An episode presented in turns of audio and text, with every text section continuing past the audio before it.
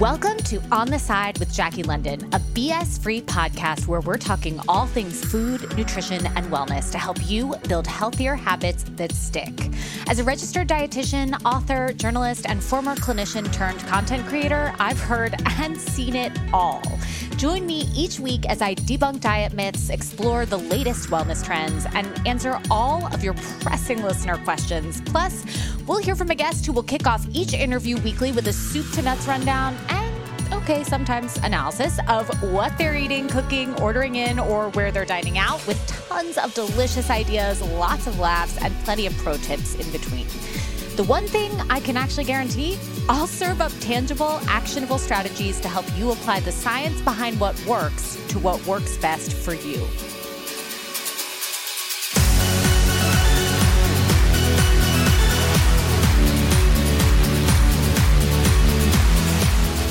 Listeners, welcome back to On the Side with Jackie London. I am your host, the namesake of this podcast, and I'm in a great mood, and that is not really how this day started. I was all over the place, I was exhausted, and I just got off of the Zoom with today's incredible and insightful and really energizing guest, and I think you're going to love this interview. So my guest today is one of my oldest childhood friends. We literally went to high school and college together and have remained close ever since.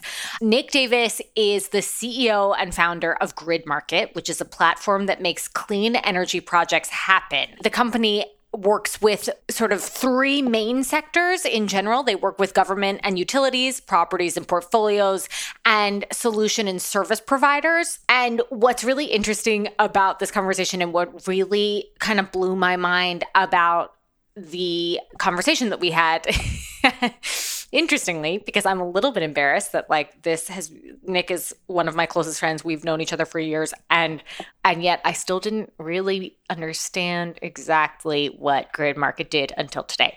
So basically, they use a number of different types of analysis and technologies and AI in order to kind of do a deep dive on a project-based sort of bespoke, tailored, unique for you and your needs kind of energy evaluation, right? So we have been hearing, literally you turn on the news and you cannot stop hearing about the cost of gas or the cost of energy in general right now, and what type of energy should we be relying on, and these are ineffective, but are those effective? Is it nuclear? Is it solar? Is it wind, right? There's so many things out there. Nick kind of cuts through all of that BS. He shares some really interesting tips, so definitely stick with us because we get to that more in the second half of the episode.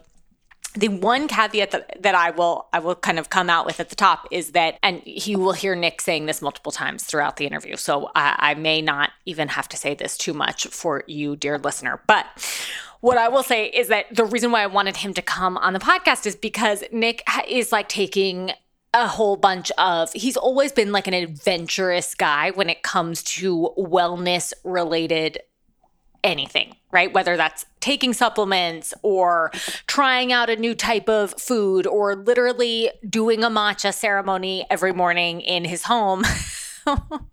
I really don't know. I mean, you really do. He wakes up at 5 o'clock every morning. I think that's the only way that you can possibly fit in a tea ceremony before you start your day in this day and age.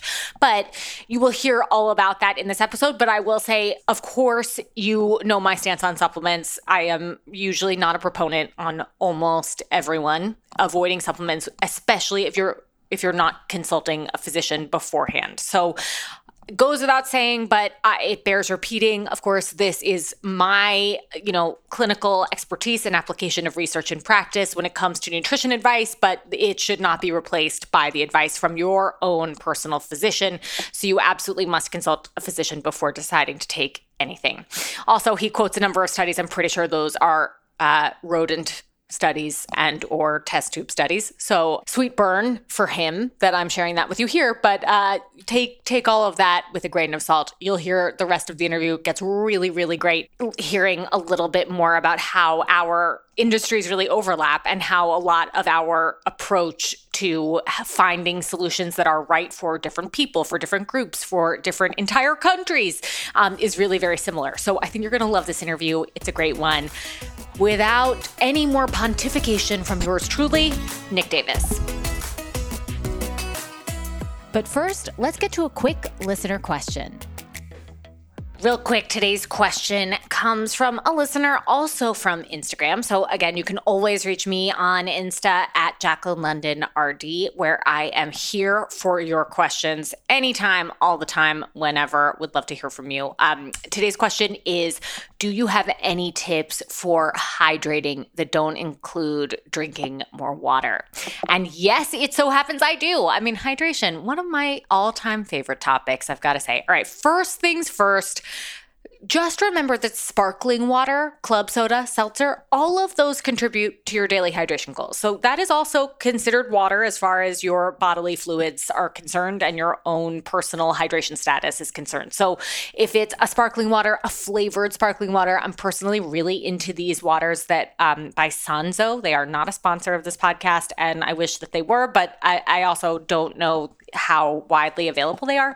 I'm drinking, as I speak to you guys, a lychee-flavored sparkling water. Can you imagine anything more refreshing? Because I can't. So yes, sparkling water counts too. You can always make your own with like a bunch of citrus or whatever fresh fruit you have, or even frozen fruit that you've got in your fridge or freezer.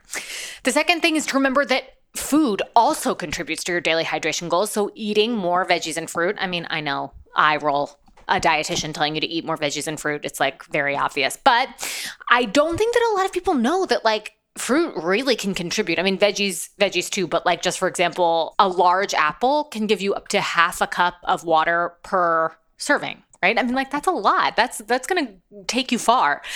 A cup of grapes is about a quarter cup of water. Even raspberries, pineapple, those are high water volume fruits. Same with things like melon, watermelon. Also making more berries a part of your snacks. I'm loving like a frozen berry situation right now. I feel like mixing those into your daily meals and snacks can have a huge impact, especially when it adds up throughout the day on your overall hydration status.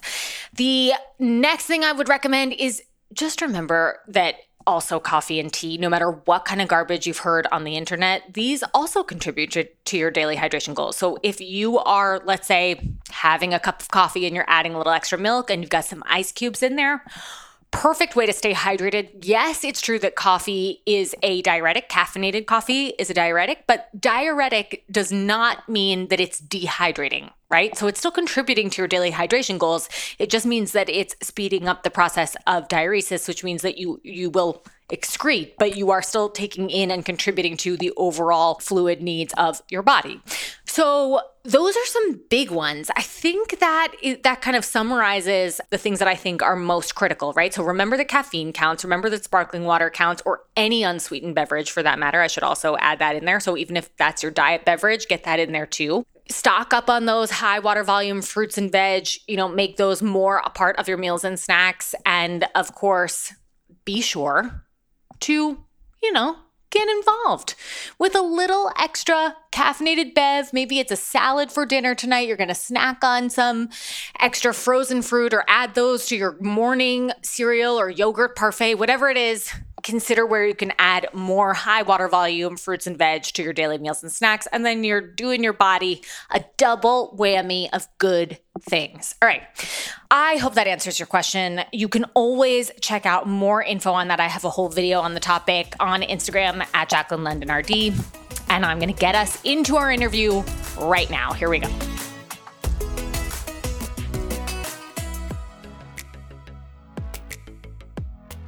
In a purely selfish way, this is the best possible way I can imagine to make forced encounters with friends. I love it. This is a forced encounter with friends. Yeah. Nikki, what's happening? How's your day going? What do you do? What's a day in the life of you these days? What's happening? You're in a lush jungle in the middle of Brooklyn at the moment. In the Brooklyn jungle.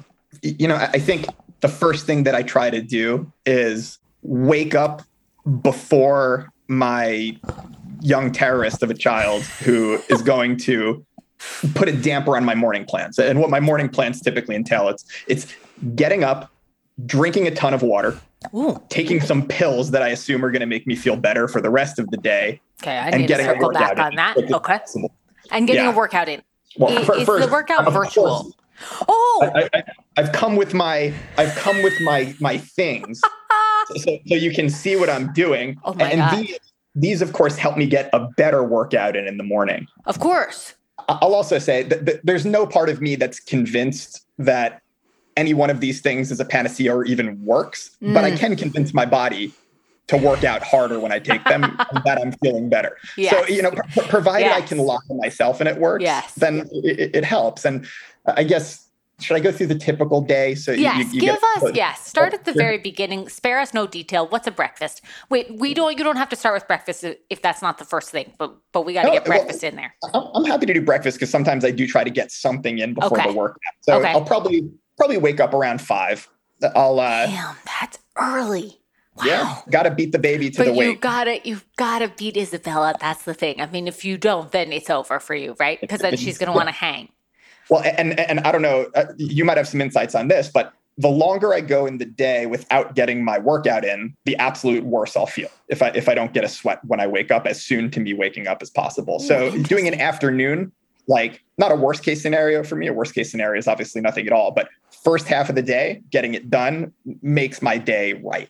Makes me feel good. You have really always been that way, I feel like. Like, I really feel like that started in your elementary years, or perhaps your high school. Like, that's like a cross-country running habit. I feel like that was just like ingrained in you. But okay.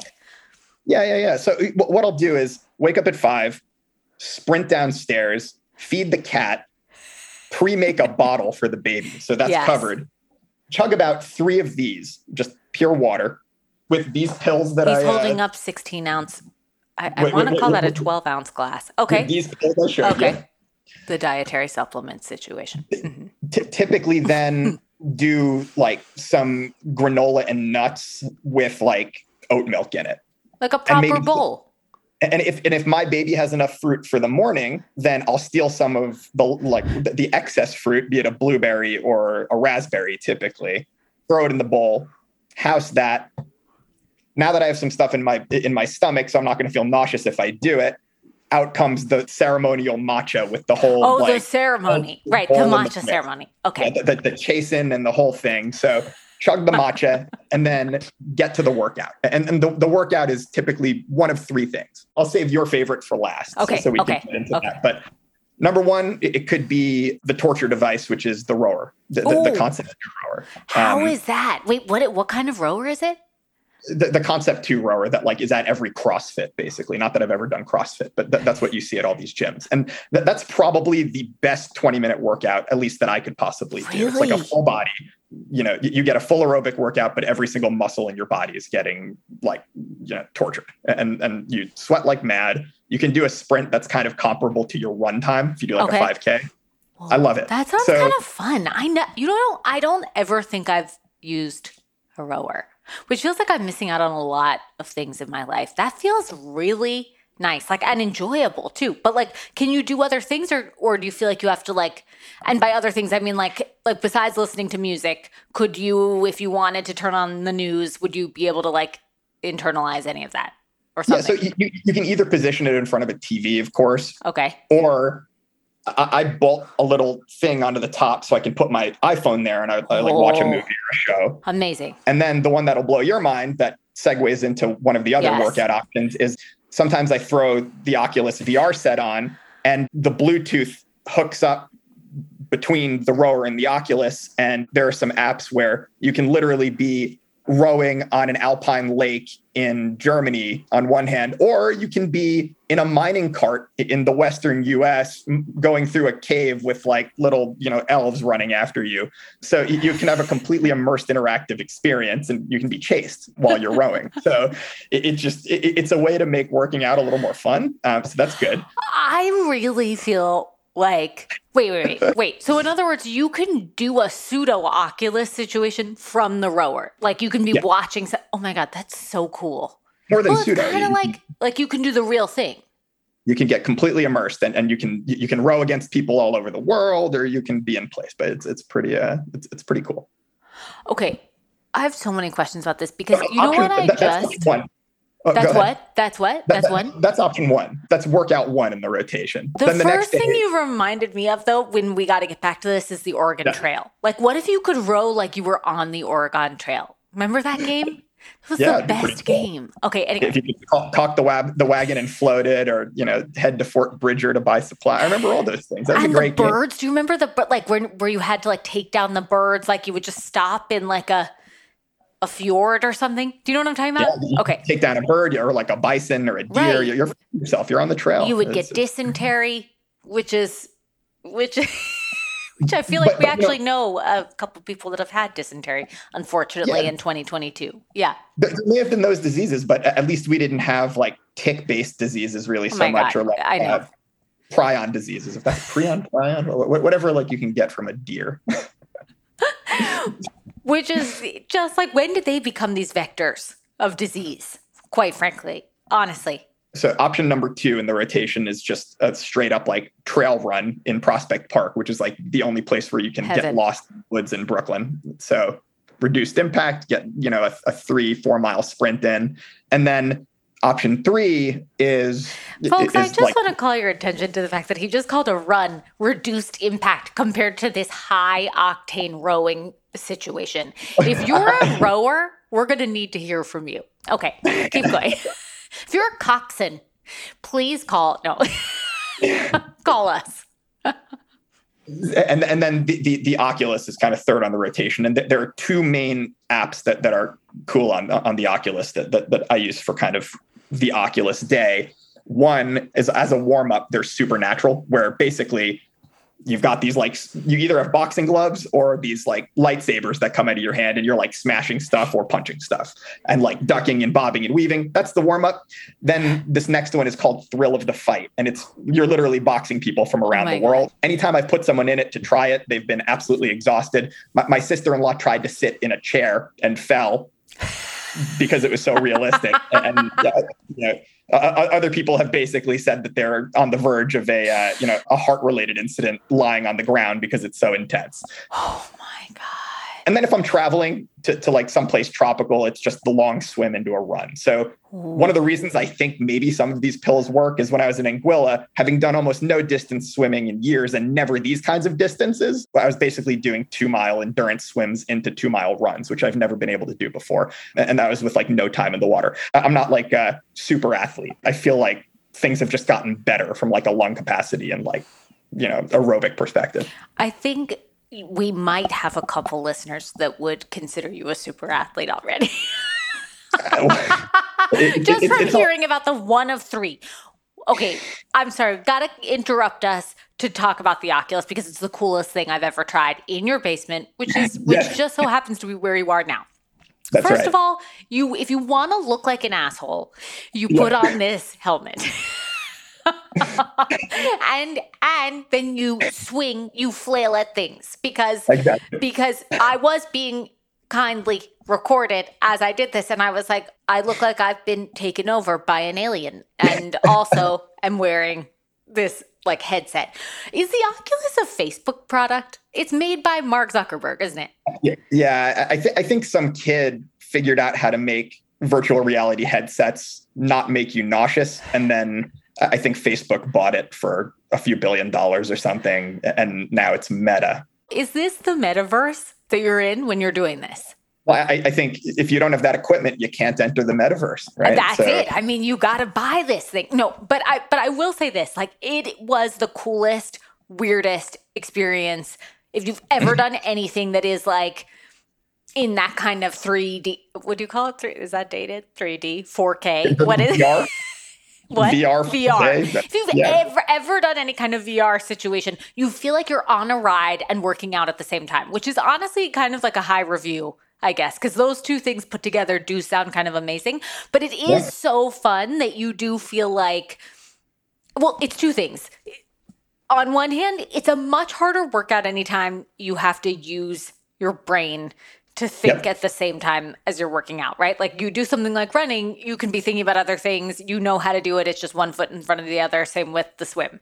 But with this, it's there's just so many extra calories burned just simply by putting so much mental energy into something. And I felt like doing it for about 10 minutes in your basement was like more than enough.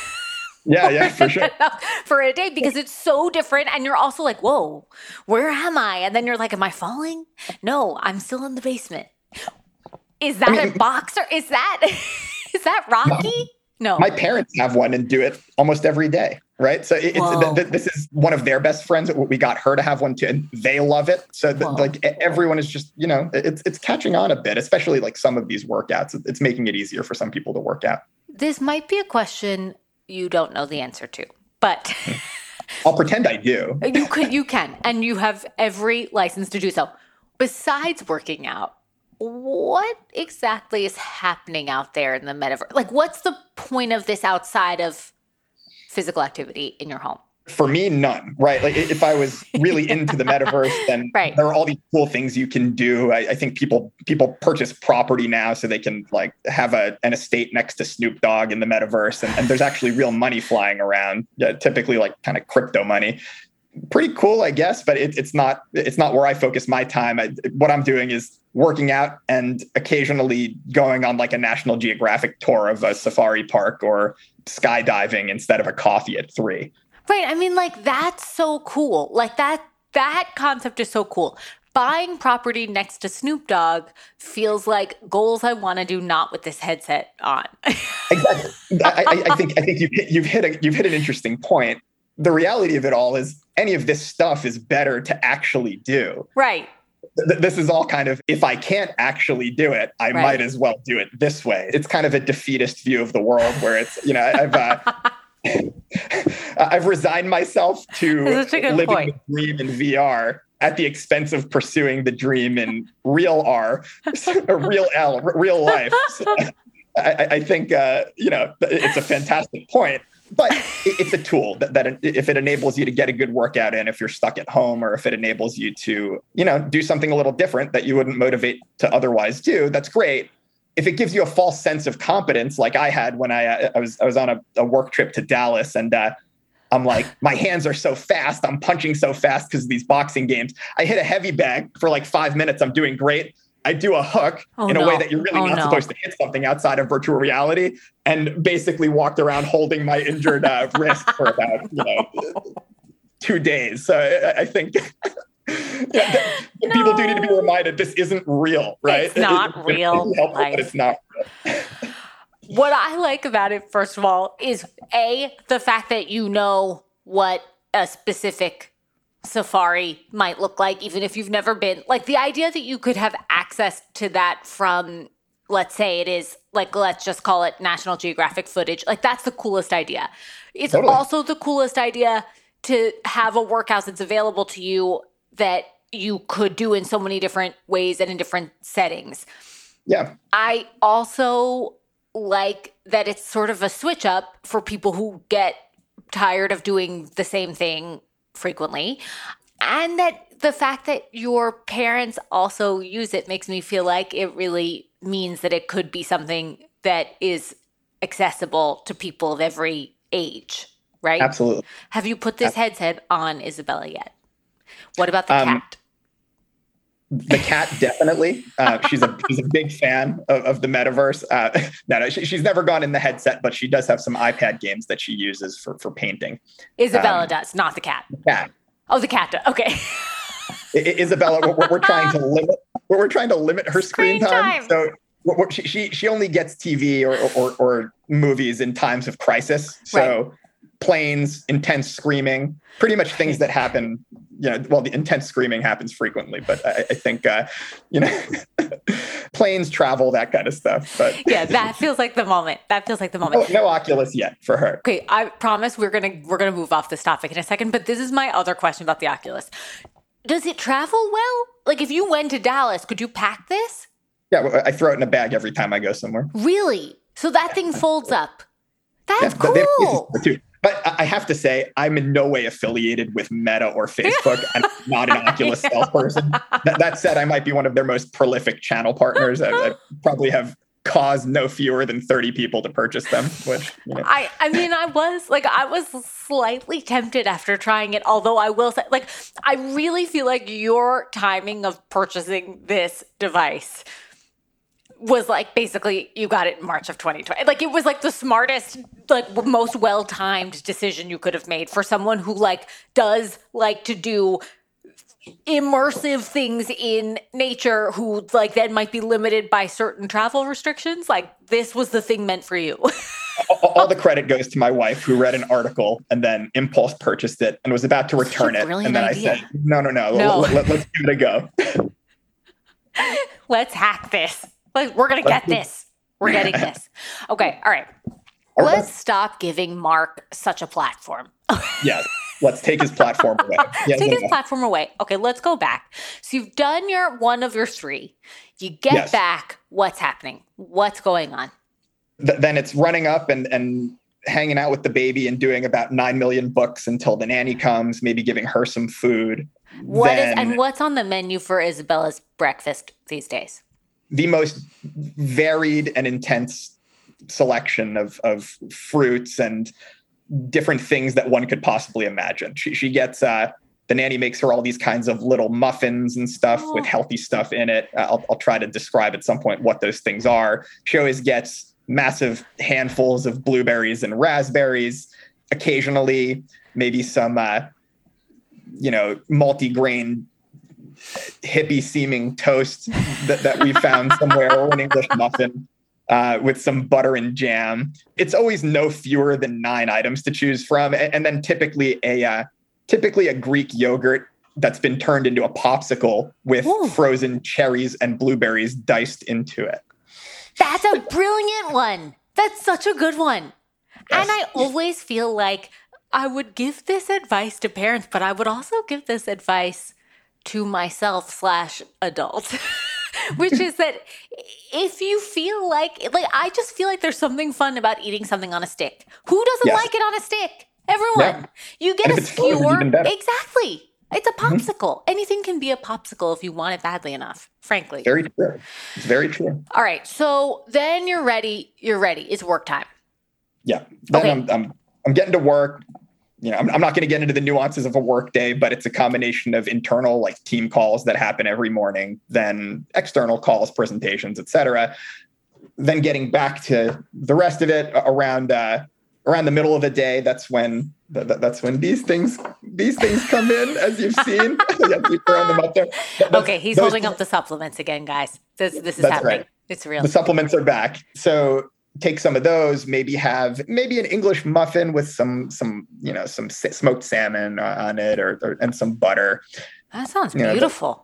That sounds delicious. That kind of a move. Yeah, typically, I'm pretty high protein throughout the day, particularly if I did one of those like more kind of a row or an Oculus, because like I'm sore. I need to rebuild that stuff. So something typically like, high density, high protein.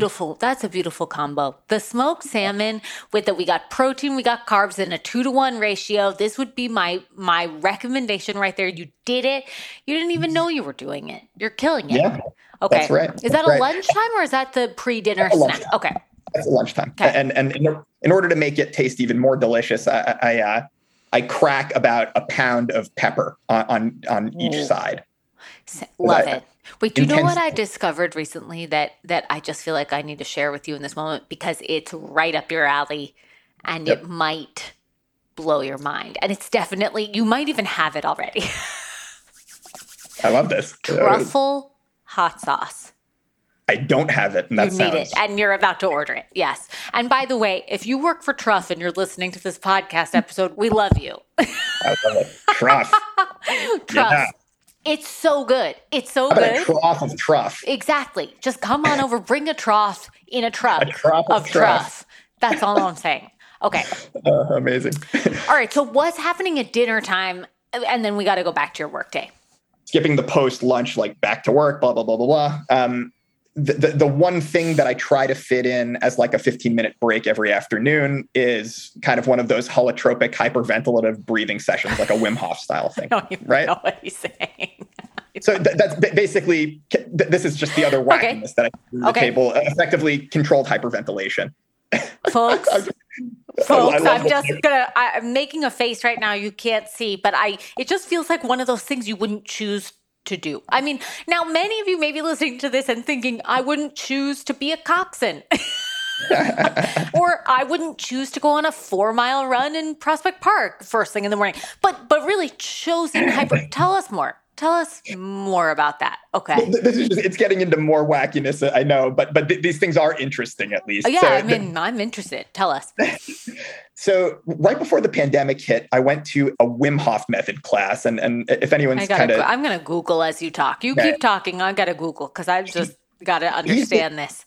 He's this Dutch dude that has all of these cold water records, and I wanted to get into cold water swimming for a variety of reasons, but mainly because I don't want to give up the beach in winter. So I like that kind of dedication. That is the best reason I've ever heard, and it's a legitimate one. Okay. Yeah, so this guy basically, he's got all the records for like summiting Everest in just a pair of shorts and no shoes, like longest distance swims, like that kind of stuff. And so I was really interested in the class, and I thought it was all about ice training and the cold, but it turns out in that class that it's a lot about this controlled hyperventilative breathing, and that enables you to get in cold water where you typically, lose control of breath. And because you're really hyperventilating on your own and in a controlled fashion, it means when you get into ice water, you're less likely to immediately start going. Which is exactly what I would do for sure. Exactly. So, basically they lead you through these processes of breath holds that it's a combination of, I guess, some kind of yogic breathing, but more interesting for me is it's what a lot of free divers do before they get ready to do free diving record holds. So people that do they do free dive fishing or free diving in general. And when you do this combination of hyperventilation into the holds, if you do a few rounds of it, you notice very clearly, round one, you're able to hold your breath for 2 minutes, round two, 4 minutes, round three, 6. So it's, and people, of course, hit kind of different breath holds no matter what, but anyone can do it. And anyone sees that improvement as they do it. So what that enables, and there are some other kind of benefits that they're studying. And I'm all hocus pocus here. This is anecdotal. Not even that, but I'm not going to interrupt. You keep talking. I have a lot of follow-up. Well, the cool stuff about this too is they've been studying it as an immune system, basically like a cytokine storm suppressant. So for allergies, for your body kind of reacting in a hyper way to things that maybe it shouldn't overreact to, it's a way to kind of numb it. I think they've done a bunch of Dutch studies that I'm not going to get into where they injected people with E. coli and the control group got sick. The non-control group was not having a reaction. But of course, I convinced myself in COVID that this would mean I'd never got sick, and also suppressed my typical allergic reactions to being in a car, being on a plane, or having pollen around. Jackie's making such a face. It's like, no, I just the idea of injecting. No, I'm stuck on the idea of injecting E. coli. There's no way this study could be performed on humans. It might have been done on mice, but if you think that you could be doing harm to a human being, usually that's the type of experiment that would not be able to be published in a peer review or funded. I think it was done at a Dutch university, but it probably was in a test tube or in an animal. Okay, but anyway, I'm more focused on the fact that, forget any of the background on it, it just sounds like a generally positive thing to do. I mean, just for people in general, for respiratory fitness. I like that you're into the respiratory fitness element of this, Nikki. Well, from a pure anecdotal perspective, again, which is all I have, when I look at the last few years, so I just haven't even gotten a sniff of being sick or as long as I'm doing it every day, I have no congestion or allergic reactions even in peak pollen season. But if I stop doing it, I get congested. So that's kind of my anecdotal reaction. And I've been around a lot of sick people over these last, call it 2.5 years since I've started, and I never have a symptom, not even a sneeze of a symptom. So is that an advertisement for this thing actually working? I don't know. It could also be me mentally convincing myself that it works and going for the placebo route. But what I do know is it's another thing that gives me more depth of lung capacity, which allows me to perform better. It also allows me to take ice cold showers and get into ice cold water and not hyperventilate. So there are I think it's all kind of fitting into that kind of hormesis category, right? Where you're putting your body through maybe a little bit of misery, so your stasis is a little better, right? And I think I like that. That's kind of, yeah. I mean, that feels not, that's a nice way to, I don't know. We had a lovely guest on a recent episode who said something that was like perfectly well said about how sometimes like that there's certain things that restriction is not something that anyone in our line of work would ever be in favor of. But the idea of like trade-offs and compromise and like personal compromise is definitely one that we would be advocating for. But I like that you went to like the end extreme. Like for you, this is, I mean, like since we have known each other, which is many years, unfortunately, yes. for our current age. But you've always liked that. Like, you have always liked this. And I feel like the fact that you feel like it has a benefit. But regardless, I just want to say something else. This is not the same thing as taking supplements. This is actually, because breathing has plenty of research around it. Yes. Not to mention, you literally need it to live. And also, there's nothing wrong with doing things that, like, that's real training. I mean, like, that is real respiratory fitness training. One might argue, just saying, one might argue that this sort of thing is what's improved all of the other things you mentioned already, including your morning workout, and not necessarily Absolutely. Supplements, but just saying. I'm just here to be, I'm here for the Thanks, food. Sherlock. I'm here to represent, I'm just here to be Sherlock representing real food. Okay. Anyway. Okay. Keep going. Yeah. And then, you know, we get to dinner and I think, again, not doing any of this from kind of a goal oriented perspective, more just a feeling really good day to day. I think there's a general acknowledgement in my household that the older we get, the slower we metabolize food. So we just eat less. And I think having a baby, yeah, I think for some people, they go the other direction. They're eating more. I think for us, we stand in fear serving her these feasts. And we basically eat the scraps of that feast. If it's not like maybe a sit-down dinner where we're out or doing something different, the main is for her. The appetizers are for her. What she rejects is what is we for you eat. Guys. There's a natural reduction in quantity, which at least we've read is healthy. So I think it's just, you know, naturally having something you're feeding enables you to maybe not focus so much on your own. It becomes not like a central kind of part of our lives. Okay. I'm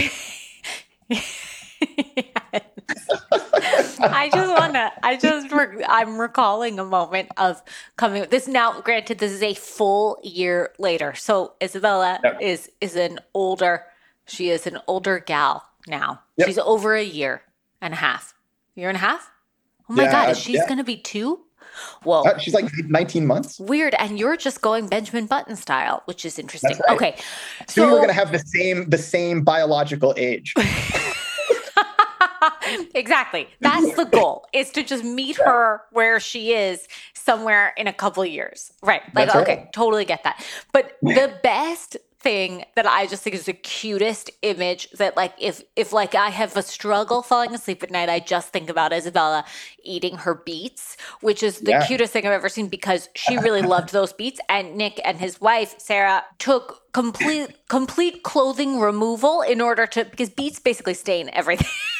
Yep. They're just like one of those that, like, the natural color, the anthocyanins, if you will, that come from a beet are they're gonna live in every fabric and basically on every face if they're in the proximity of you. So I feel like really just the general focus and, frankly, the love of beets. I mean, right there, you could just tell, look at her already off to such a happy start, loving her fruits and veg.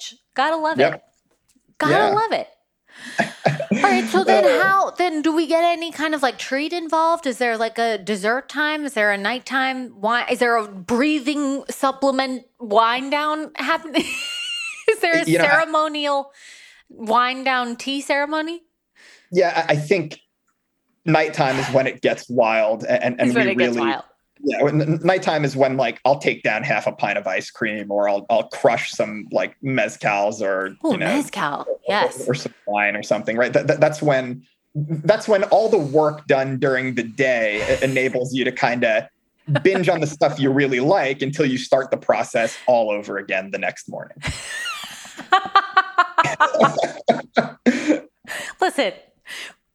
My listeners of this podcast know whatever works for you. That's all I can say to that. I love it. I love it. I'm here for that mezcal, and I'm here for that ice cream, too. Do we have any brands we're particularly into? Yeah. Potential sponsors? Hope you're listening. I'm just kidding. Yeah, so what's the one that just opened on Prospect Park? I've got to remember that one. It's local, so I wanted to shout it out. It's not Van Leeuwen. It's like an Ample Hills or one of those? Ample Hills. Ample Hills. We'll do some of that, but there's like one ice cream flavor that's always a staple, and it's I think it's either Ben and Jerry's or Haagen Dazs, maybe Ben and Jerry's. Caramel Sutra is like it's the definitely yes, definitely a Ben and a Jerry. Okay, Caramel Sutra, that sounds delish.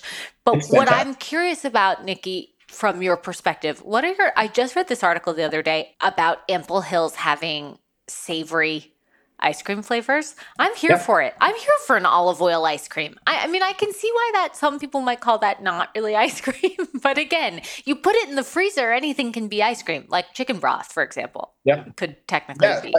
Well, shout out to Aisha, who is on the podcast. Yes. Her savory ice creams are ridiculous. Her savory gelatos and ice creams out there. So. She made, Aisha Nurjaya was on, I want to say episode 2 or 3 of the On the Side podcast. She makes a tahini soft serve that when it comes out of the soft serve machine and with this like halva floss that's put on top of it, it literally is the spitting image of Boris Johnson, the Prime Minister of Britain. Yep. However, it tastes like the best thing you never knew you were missing in your life. You might say... Good. Nice to see you again, Prime Minister. I hope you're having a wonderful evening. But then when you get involved with your spoon, you're like, my life is forever changed. It's the greatest thing I've ever had. Oh, my God. It's so good. Okay. All right. So we got to go to Ample Hills. But now we have really gotten into some good antioxidant content. We got supplement content. We got a day in the life here. I got to switch gears for a second because we haven't even gotten into your real day in the life as in what you do. Tell us about Grid Market, Nikki. Tell us about how did you get involved in this? And you've got to really go through it for us because I feel like everyone listening right now probably has questions about energy. As in, we're going into the summer, we're using tons of power, gas prices have never been higher. Help us. We'll start with the first question first. So without boring everyone to tears, because not everyone's an armchair expert in energy like they are in it's true. Health and nutrition. But no, it's true. But that won't be boring. That won't be boring for us. Give us we like a detail here. I'll do an accelerated history here, and basically, myself and others saw kind of the writing on the wall in terms of oil and gas's captive stranglehold on the U.S. economy and particularly the world's economy. Mm. For a long time, people have been investing in talking about the energy transition. And what that means is finding more sustainable sources of power to really drive that transition home. Some people believe in different things, nuclear, solar, wind, battery storage, fuel cells, more advanced tech, efficiency tech, et cetera. Electric vehicles, which everyone's seeing kind of tick up. So, not to go too deep into exactly what my company does, but effectively we use machine learning and artificial intelligence to make it as easy as possible to identify and deploy these projects. And that it could work for a house, it could work for a factory, it could work for a network of 1,000 factories trying to convert to renewable energy and reduce carbon, or some grocery stores, or entire countries. And that's kind of the coolest work that we do. That is the coolest work. Yeah. Yes. We'll go into an entire island nation, for instance, that spends a huge amount of money on diesel fuel, and we'll deploy our platform and then bring in a confluence of renewable tech so they're no longer reliant on that dirtier, more expensive power, which they've been reliant on and crushes their economy. So that's really the rub. That really just makes me so proud. I have to interrupt you and say that. I just want to clap from the inside. It really just makes me so proud because I just feel like there's so many, like you just mentioned all of those, and I realized that I feel like so many people, myself included, get caught up in the term clean energy when really that's a very broad term for saying other sources of energy that may be both sustainable but also regenerative almost. put something in and you'll get something out, and that continues over time, right? Would you say that's a really oversimplified version of what you're trying to do, essentially? Yeah. Well, and again, not to get too deep and nerdy into a lot of this, but, you know, when people are looking at like fusion technology and nuclear breeder reactions and kind of like fusion-based energy, things that are going to kind of make energy free and abundant in like 30 years, you know, that's really cool stuff. The era that we're in now is really bridging to that 30-year away from now through things like the hydrogen economy, things like solar and battery power, things that, you know, are going to kind of carry us there in a clean and sustainable way. Do you think that... Oh, you were just going to say. Well, I was going to say, for even for people who don't believe in really the human impacts of climate change and the human cause, like even if you're in that camp, which is like an increasingly small camp in this day and age, the reality is what's clear, because everyone has to go get gas, is what's clear is the reality that fossil fuels have they have the latitude, these companies, to really charge you whatever they want. If there's, you know, media hysteria around price increases, even if it's not really driven by real economic, you know, and supply chain realities, they have the capacity to ramp costs on you no matter what. You're completely reliant. That's whether you're an island country with a generator, or whether you are someone going to your local gas station. Those are artificially inflated prices. They're making a ton of profit on your back during this time. That's fascinating. That's not even a controversial statement. It's just a fact. Right. No, I mean, it's just what's fascinating about it is twofold. One is that it is interesting to think about, particularly right now, in like where this is really coming to the forefront, and it's become much more of a national conversation at this moment and really a global conversation. But like the idea of just not being reliant on one single thing is so impactful. But what I think is even cooler, talk about a technical term, but like what's even cooler about what you're saying is essentially what you guys are focused on doing now is making to some extent, a personalized prescription almost for how a company, a house, a society, like a group of people, a network of individuals can use the resources that are available to you to sort of have a, for now at least, a kind of like multi-pronged approach so that you're not reliant on one single source. Did I get that right? That was so beautifully put. You're hired. Really well done. But yeah, you know, our general preference is to kind of hit this trifecta, right? You know, some companies only want to talk about carbon reduction and sustainability. Some only want to talk about cost reduction. Some only want to talk about resilience, which is effectively, if the rest of the grid goes down, does your property stay up? Can you keep the lights on? Everyone needs to think about all three. Even in a best case scenario, the existing electrical infrastructure out there is aging. It's falling apart. When storms hit, it goes down. It becomes more expensive.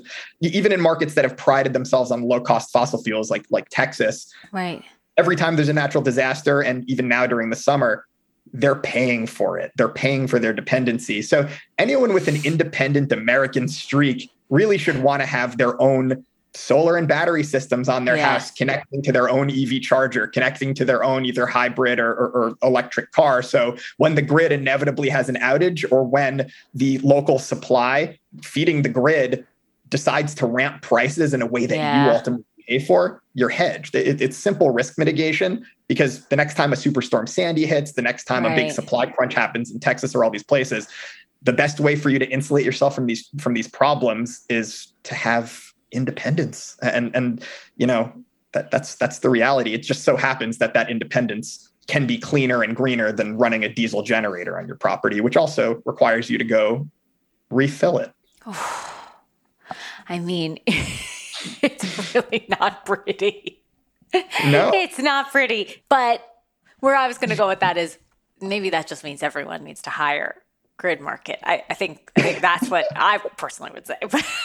But I'm biased. I'm biased. Clear bias is up front here. I mean, I'm biased, but I just think that's such a much more holistic way of looking at taking steps to have multiple resources available to you so that you're sort of as insulated from any climate related disaster or a price-related disaster, or if you're just someone with, you know, like personal social consciousness about having any interest in regenerative agriculture or aquaculture or anything like that. I mean, I just think that's really interesting. And I think it's really interesting because there's just so many ways that could impact our current food system, I personally feel. Totally agree. And I was going to say, it's interesting to see where our industries kind of converge. And when you look at some of the places where we work, you know, Pacific Islands and other places that also have food crises, right? Yeah. Like they're completely dependent on imports in a lot of places to get basic food staples. And it means getting low value, low nutrition foods to supplement like taro and other things. And what's kind of becoming a hit in a lot of these places to at least research and start experimenting with are vertical farms. So you can get kind of denser nutrition and those things need a lot of energy to function. They save water. Ultimately, it's sustainable, but they need to be powered by renewable energy or else it's just going to be more diesel burn and diesel cost, which defeats the whole purpose of generating stuff there. So it's the nutrition and energy aspects in those countries in particular become kind of very aligned. We had someone, Lori Taylor, who was a guest recently on the podcast, we were talking about exactly this, which is that so many of these vertical or like indoor farms that are kind of up and coming, especially in California, at least in the US, that so much of the barriers to entry with scaling this or making this kind of worth the cost is both that exact statement that you just made, which is that it ultimately drives up the price of how you can continue to sustain and monitor and make sure that there's like growth and crop health and integrity, all of that. But then on top of it, there's the fuel burn that you get from having to import it, export across the country, much less across the world, right? Like that then, you know, that from that kind of like personal choice level, you're sort of weighing the, okay, well, maybe this one specific farming system was beneficial to the environment, but what happens once it leaves? And if you don't have that kind of control, if it's not completely vertical, then you run into those questions, right? Yep. Yeah. Well, and I think people have to recognize for all of these things, you know, no one technology or solution is a panacea for every place. To every place, there's a different solution. Hopefully you find enough places that have some commonality that you can generate economies of scale and make those solutions cheaper. So, you know, if you have vertical farm infrastructure in urban environments where, you know, the stakeholders in that environment can pay for it and it's efficient and you can cut out a lot of supply chain issues, then great. Places like Singapore are doing really interesting stuff with that kind of stuff. They've got a really highly dense population and they're trying to get into vertical farming and doing a lot of that work. I think islands are a good case for that too. Yeah. If you're in a place like, you know, New York and you're surrounded by agriculture, I mean, look at the freshest fruit you get in New York is from the Chinatown markets, right? They don't have any cold supply chain. These things are cheap and they're good quality because it goes right from the farmer to the cart. And you know, that's why it's so much cheaper. The intermediaries are out. So, you know, not every solution or not every problem requires the same solution. The nice thing where technology is like we can use statistics and prescriptive evaluations, whether it's energy, whether it's food, whether it's all these things to like identify the right solution for the right place without like doing 10-year consulting studies on it.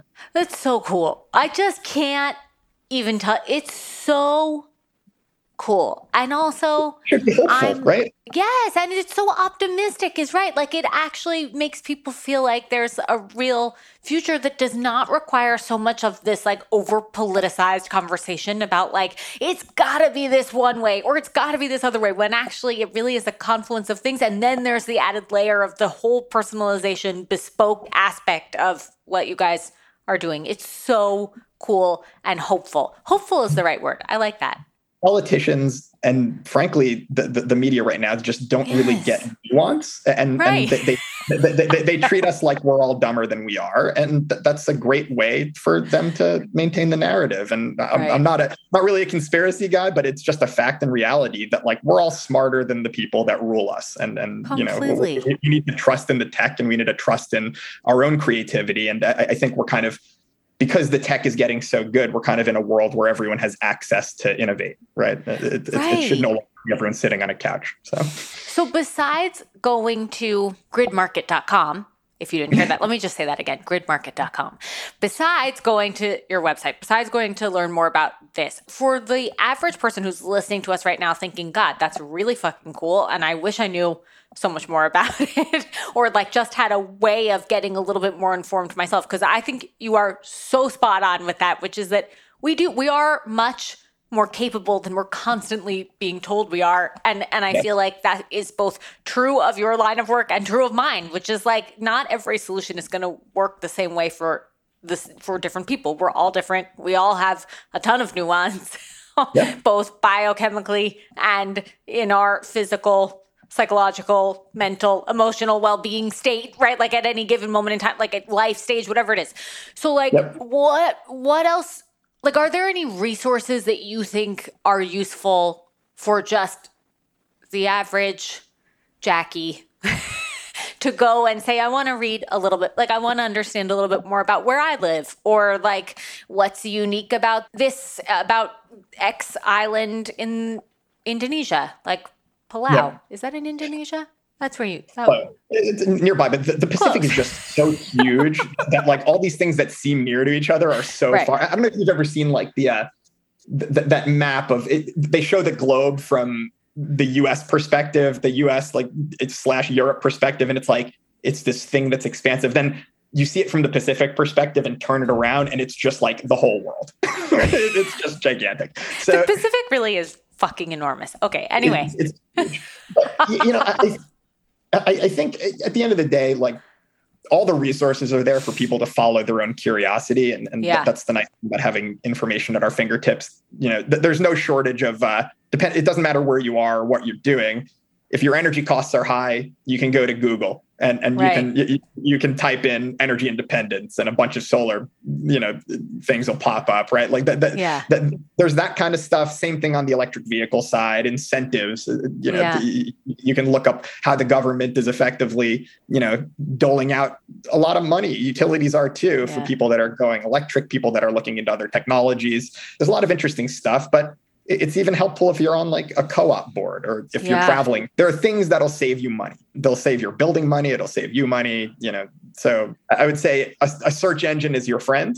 Just be curious. And if you have a problem, look it up and you'll receive answers. And you can kind of go down the rabbit hole a little. And you used to have to go to a library and devote days or hours. But the Dewey Decimal System.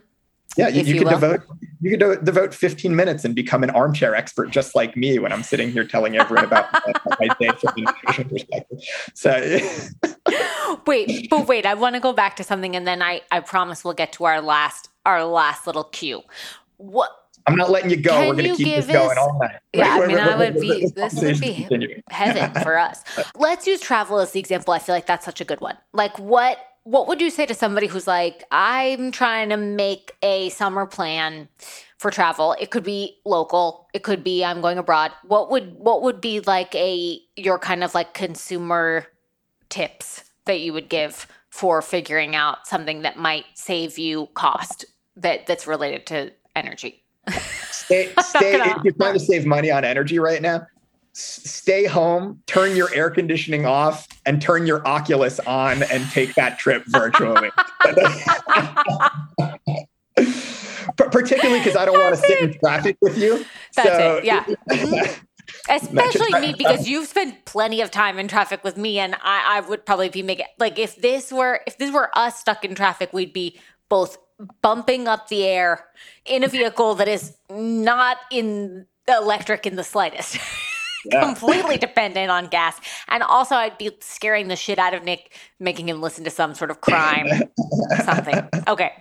That makes sense though. That does make sense. Inspiring, right? Like people want to go places and live their lives and take trips to, you know, our beautiful national park system in the United States. They want to go to the beach. They want to do things. And I drive a hybrid. It's very efficient. I plug it in. So most of the time I don't have to use gas, but when I do fill up my tank, I mean, seeing a $100 price tag on gas when, you know, a year and a half ago, it was a third or less. It's really, it's jarring on one hand, but it's back to the market manipulation, right? Yeah. Like under our current system, yeah, we are constrained from doing much about it now, other than choosing alternatives. What to do about it now? I mean, the reality is for the next couple of years, your energy costs aren't going to go down. They're going to keep going up. Look at ways to make your communities more independent. Look for ways to make your own homes more independent and efficient if you can. A lot of those things exist and no one takes advantage of it. Pretty much every utility in the country, and utility rates have gone up 20, 25%. That's gotten crazy.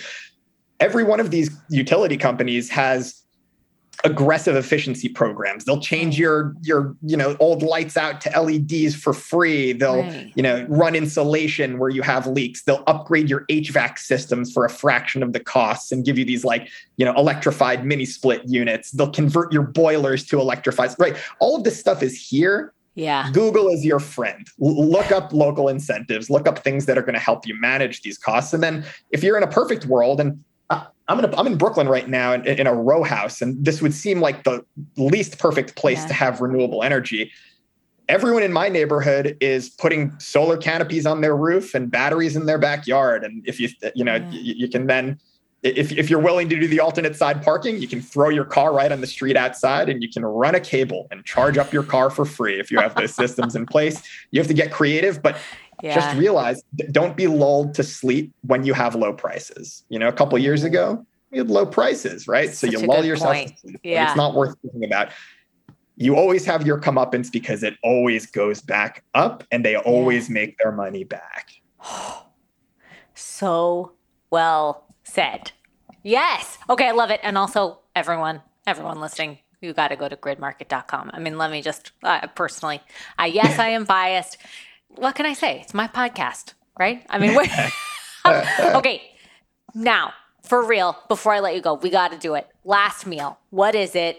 Start from the beginning. Now, you can do this as a day of eating. I just want to give some options here. This can be a day. This can be just in your local neighborhood. This can be if you were to get on a plane tomorrow and go to Palau. This can be a mixture because we've had wonderful guests on this show who will go from, actually I think Aisha is a perfect example of someone who we went to multiple countries for this answer. So you feel free to answer this however you like, but I give the caveat because I think sometimes it can be a little overwhelming that this whole question feels like a lot. For a lot of people, there could be a lot of great answers to this, which I feel the same. So you can also feel free to do this as just today, this is what I'm really in the mood for. Or I've been thinking a lot about brunch. I don't know. Whatever it is, totally up to you. I'm going to give my perfect taste. Ooh, okay. Ooh, my perfect bite. Whoa. I mean, we've never been this granular, folks. I think listeners are getting a real taste of things here. Pun intended. Yeah. So if you're doing an omakase. Omakase. I mean, this is an omakase is welcome and encouraged as this answer because first of all, it's beloved among both of us. And also, it is fucking epic.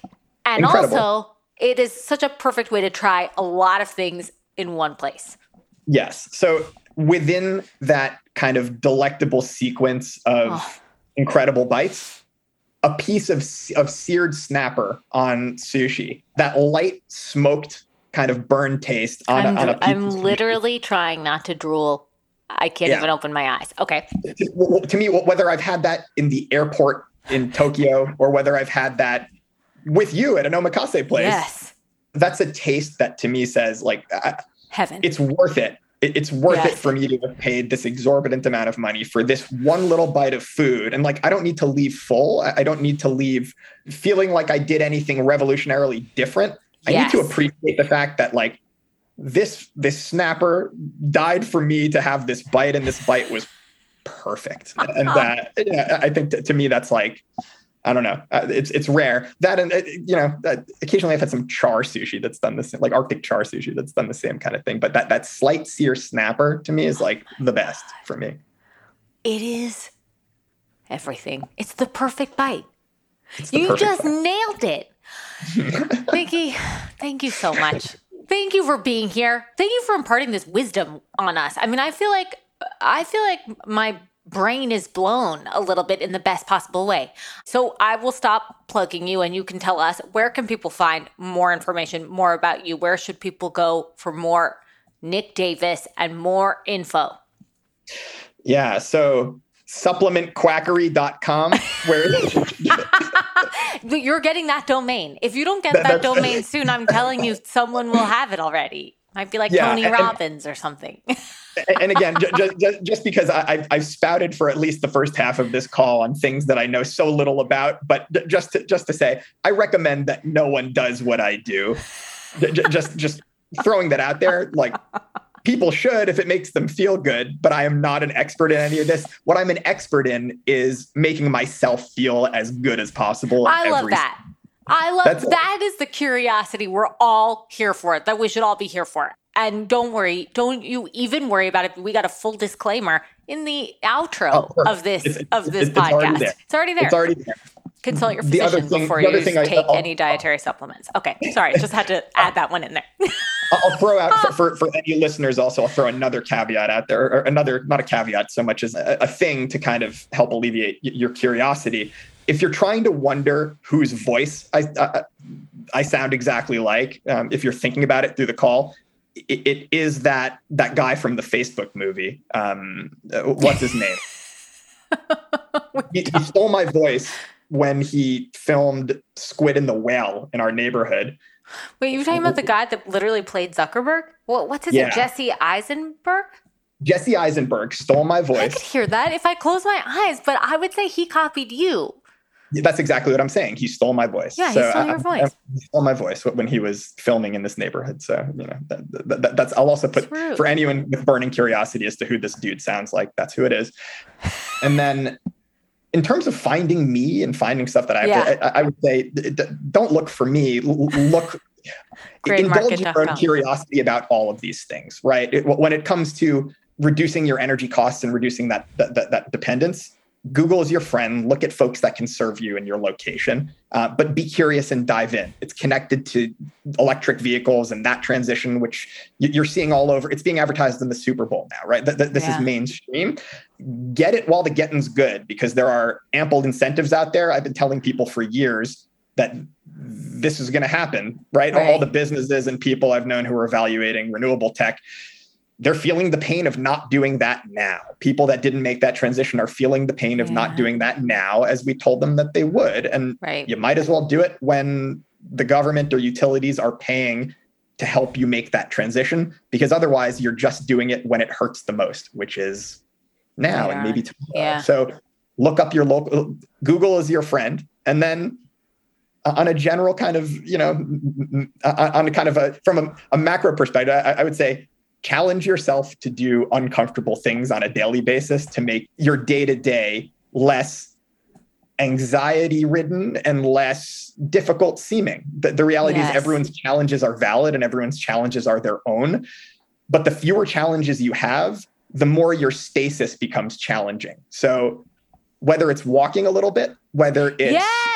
Okay, that's just my brain just processed that. It was a little bit delayed. Keep going. Yes. Yeah, whether it's depriving yourself of something you feel like you desperately need to eat now. I mean, again, I have no expertise in any of this. All I can say is from personal experience, challenging yourself a little has fantastic snowball effects on everything.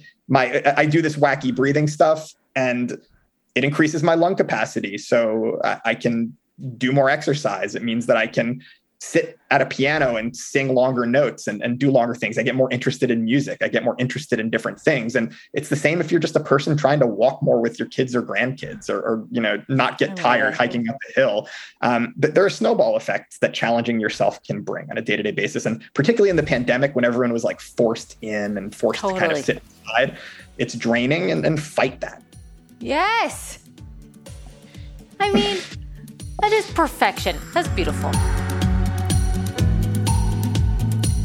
Thanks so much for tuning in today to this episode of On the Side with Jackie London. If you enjoyed today's episode, please snap a screenshot of your podcast app on your phone, post it to your Instagram stories, and tag me at JacquelineLondonRD to let me know your favorite takeaway from any part of the episode. If you're loving the show, if there's a topic you'd love to hear more about or a guest you'd love to listen to here, I'd absolutely love to hear from you. You can scroll down on your podcast app to where it says ratings and reviews and rate this one 5 stars, of course, and share your feedback. Your words might just be what the next person needs to tune in and start feeling more empowered and living better, one meal or snack at a time. Of course, be sure to follow on the side wherever you get your podcasts to ensure you won't miss out on any episodes. And remember to check us out. Check out the Q&A deep dive on the On the Side YouTube channel. This show is produced and edited by Elizabeth Evans Media Productions. I'm your host and executive producer, Jacqueline London. Keep in mind that any advice provided on this podcast is based off of my clinical judgment and application of research and practice as a registered dietitian, and it should not take the place of medical advice from your own personal physician. Until next time, cheers.